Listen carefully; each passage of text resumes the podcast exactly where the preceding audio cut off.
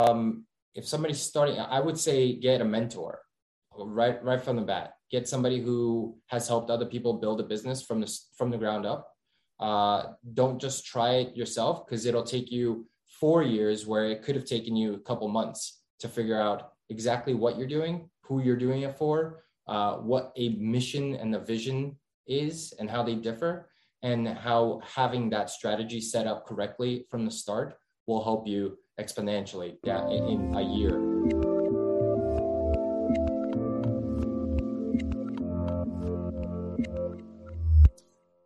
Hey everyone, this is Devin Miller here with another episode of The Inventive Journey. I'm your host, Devin Miller, a serial entrepreneur that's grown several startups into seven and eight figure businesses, as well as the founder and CEO of Miller IP Law, where we help startups and small businesses with their patents and trademarks.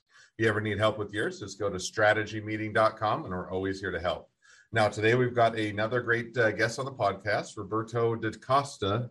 And uh, Roberto uh, went to co- high school in Long Island, was into arts, um, hated the school system, loved arts, um, but there wasn't money in arts, so went to, to college and got a degree. Um, and then and college also got an internship that later turned into a job in web development. Um, did that for about a year and a half, and then later quit the job and, uh, and went to a senior developer at another uh, position. Did that for another year and a half, and then uh, decided he wanted to start his own firm. Um, learned a lot of great skills and foundational things he could do. Got better at branding and marketing side, and also uh, needed to learn the finance and networking side a bit more. Um, so figured that out for a while and then 2020 with covid hit and things went downhill and had to pivot and adjust a bit and took it in a bit of different direction which is where he's at now and we'll get into that a little bit more with the journey. So with that much as an introduction welcome on the podcast roberto. Thanks for having me dev. My pleasure. So i gave the kind of con- a much more condensed version of a much longer journey. So with that let's uh, take it back in time a bit and uh, tell us a little bit how your journey got started in uh, long island in new york yeah, uh, I mean, I was just I was just you know a silly kid in high school, and I just really liked art. I was always told, uh, you know, I I could color within the lines really well, um, and and I think I just had a knack for drawing and, and painting, and that was that was a thing I did as a as a hobby, never too seriously. Um, and then after that, I you know, looking at my senior year in high school, I took in graphic design as a as a course and I fell in love with that. You know, and also graphic design was a, a serious market um, at the time. So painting wasn't. So you know, I'd rather do something that I can make money off of. So that's that's where you know, the game started, really.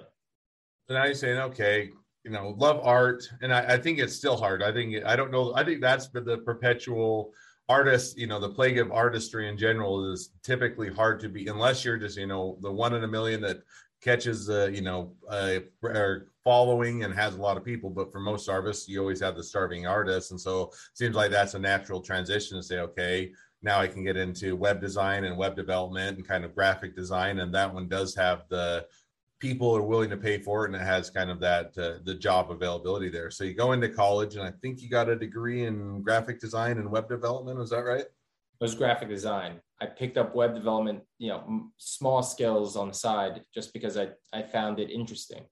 Mm. uh, and funny enough somebody i worked with at a restaurant told me somebody needed a um, a graphic design done. I did that graphic design for him and he asked me if I could do a website. And so and so I started working with him, a small budget website. It was a basketball tournament team uh, website, and he knew somebody who uh, saw it and wanted my number. That person, Carlos, called me. I'll never forget it, and he said, "When can you start?" And this was like a Friday. I said Monday. So I I dropped everything and I, I took an internship uh, that turned into a junior developer job uh, at a small marketing firm. Um, and you know the rest the rest is history. I, I just graphic design you, will need it for everything you do. Like it, everybody needs to know a little bit of graphic design. So that's that's still a, a thing that I like to do. Uh, but web development really picked up, and then all the marketing skills came from working in a marketing uh, firm for you know three three years, uh, two different marketing firms. So my junior job led to my senior job at a different firm, uh, and and then you know, I left that and I started doing my own. So I started my own little. Uh, Before you dive into that too much, because I think that's interesting. Yeah. So you know, I definitely get. Hey, we went into graphic design. One, you know, said, you know, hey, somebody wants to hire me to do a website. Why not? They're paying, and it will be a good opportunity. You can learn some new skills, and then found out that you know people started to like your work and then you, you said okay now make it a make a career of it so to speak and so worked for some other people for a period of time and moved up to senior developer. All that makes sense. Now what made you decide or what was kind of the trigger point to say i want to jump out and do something on my own as opposed to continue to you know move along the, the ladder so to speak or work as a senior developer for someone else? What was kind of that trigger or that cause to make that leap? Year-round seasonal depression.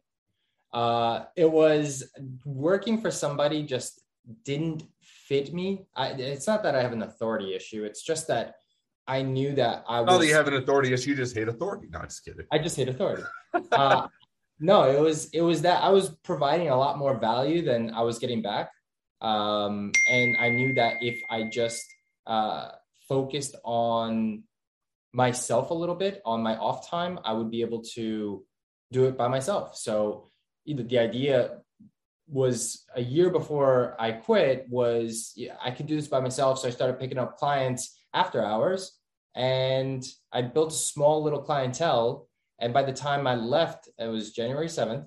Um, I, I had enough to keep me going. And before I looked for another job, I said, let me see, let me see six months down the road if I could, if I could do this. And then six months came and I thought, let me see six more months and I kept pushing it and I pushed it back. Uh, and then, you know, after a year and a half of pushing it back, I said, you know, I'm not even going to look. I'm not even going to bother because it, this was just too much fun. Uh, learning by myself, doing it on my own, picking up the skills that I needed to, uh, you know, have a sustaining um, income.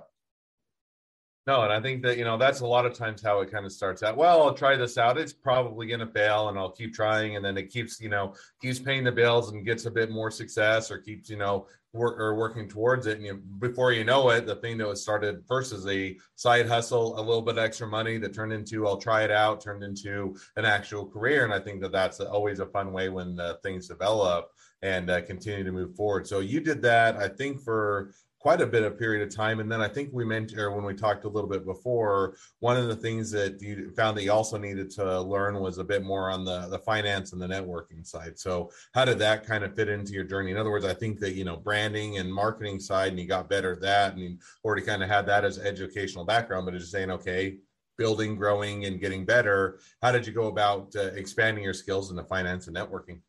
Well, uh, you know, I think, I think underneath it, I always understood that networking was a key component on, on how to keep my income flow up. Uh, you know, because clients in web or design, they don't need you full time. Uh, they need you for that that service. And the only way that I was really growing was through word of mouth. That was like the, the solopreneur, that's their bread and butter is word of mouth. Um, so without knowing it, I was doing a lot of networking. Um, but it was, you know, four years into running this thing by myself, I uh, I found myself on a plateau that was that was harder to break from than uh, I thought it would be. So for me to hit that next level, I needed to do something radically different. Um, and and inside somewhere, I knew that networking was going to be the thing. Like I, I just felt it because it, without knowing it, I knew it.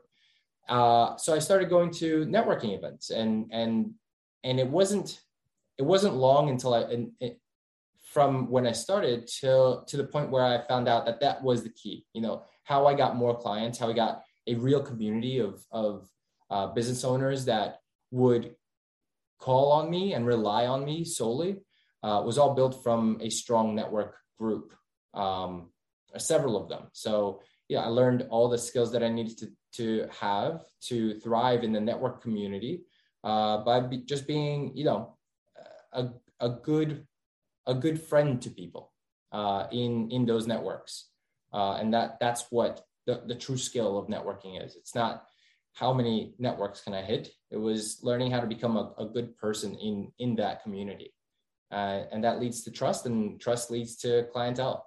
You know, it was small skill No, but I, I, think it's one of those that it's a small skill. Everybody knows what they should do, and yet it can certainly be impactful and, and have a, a good or have a set your business on a much better and different direction as you continue to get that word of mouth and make those connections. And so sounds like you know you were learn the, learning those skills, putting time and effort into them, and things are continuing to to grow, and you're building out your network and uh, building a team. And then about that time, 2020 hit with COVID, and things kind of took a different turn from there yeah, I mean, I'm sure everybody can can say they experienced the same thing. Uh, it went from busy to not busy real quick, uh, and I th- it took me from March when COVID became a thing uh, until until October for me to to pivot my entire business uh, and and how myself as a as a solopreneur. Um, in that time, it was just just trying I just kept trying and trying, and I knew it was going to come back, but I didn't know when. And it, it, some people could still say it's still kind of hard to get you know get back in the ball on the ball and and continue on where they left off in March 2020, right? Uh, so that was that was a hard transition, but it wasn't it wasn't hard for me to figure out my next move, which was doing networking as as a business. So I found the thing that I loved which was uh, networking, and I just made I made it into a, a business of mine. They say, okay, now you know takes i think it took everybody different periods of time and you know it was kind of one where and it still feels like we're two years in and people still don't know what's going on but you know you're saying you know now that you have that realization saying okay at some point i've got to figure it out. I've got to make the pivots. It's not going to be the same. It's not going to be a couple weeks and we're going to be yeah. back to life as normal. And so yeah. you say okay making that transition and that switch a bit. You say okay networking is the key. So how did you start where did how did you pivot the business in that direction? Honestly it was luck. Um, i bought a vr headset um, to play video games in uh, but I needed to make it a business expense because you know money was low, so I needed to make every dollar count to something.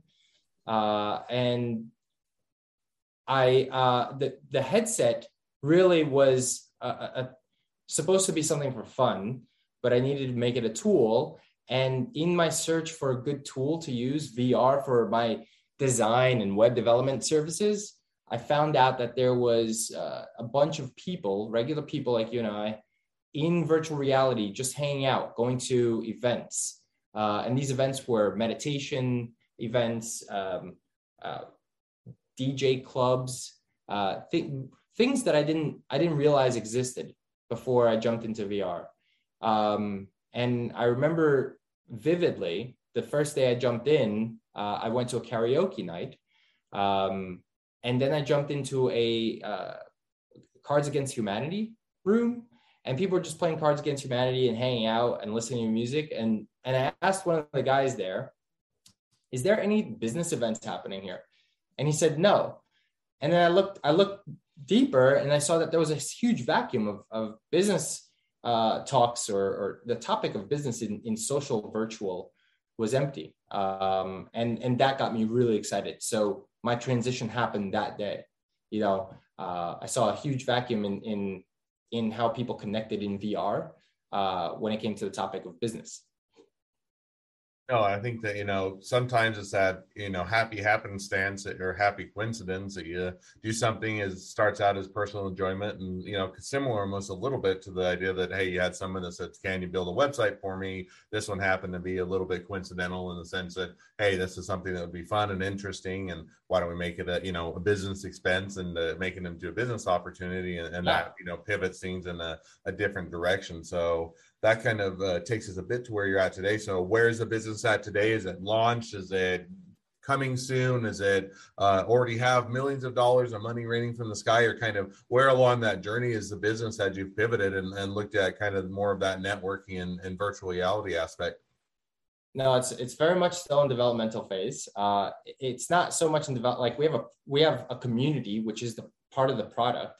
What what I've done since last not this past October, but last October, um, was create a, a strong community of business owners in VR. And I started to market myself as uh, VR networking. Um, and then the whole brand took off. And I, I, I, went from having a room filled with uh, 12 business owners who wanted to continue networking from home, you know, but not over Zoom, the way that we got used to over the pandemic, uh, which was it, doesn't give you the same sense of being with somebody and, and building uh, that community with that with that person. That trust isn't isn't really there on 2D where it is in VR. It's just a different sense. You have to experience it to understand, right?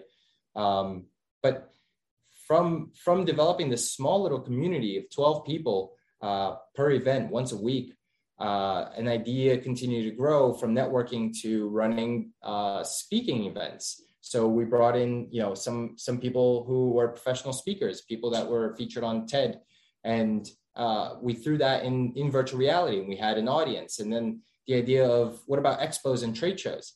So we built out a, a trade show space, and we rent out booths uh, for the year, so that we'll run 12 trade shows once per month uh, and have businesses market themselves in these trade shows. We just relaunched that whole system with a new trade show space. So they all these different products are all building out one larger community.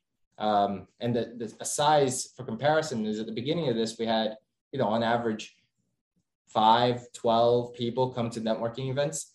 Last Monday, we had 200 people show up to a networking event. Yesterday, we had 170 people show up to a networking event. And this is like, this is not even the, the, the beginning of it. I haven't even laid a, a solid foundation yet my hope is to build a community that on, on any given day, uh, you'll have a networking event with 10,000 people showing up. You know, have a real solid ability for you to market your business in virtual reality with a community.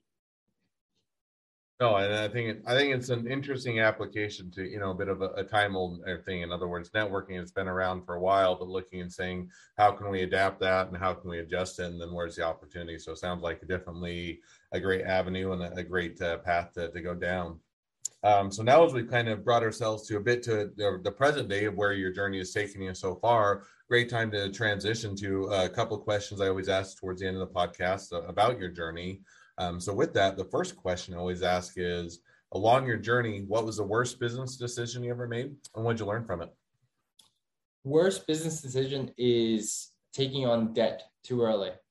Um, that was a big mistake. Not not that it was too much, but it was enough to, uh, you know, slow me down uh, for the long run. Uh, and I'm still I'm still dealing with the debt that I took on the first two years to make that work. Um, so definitely having having a solid stream of income and not having any gaps in that while you're building up a business uh, was important. Something I, I overlooked.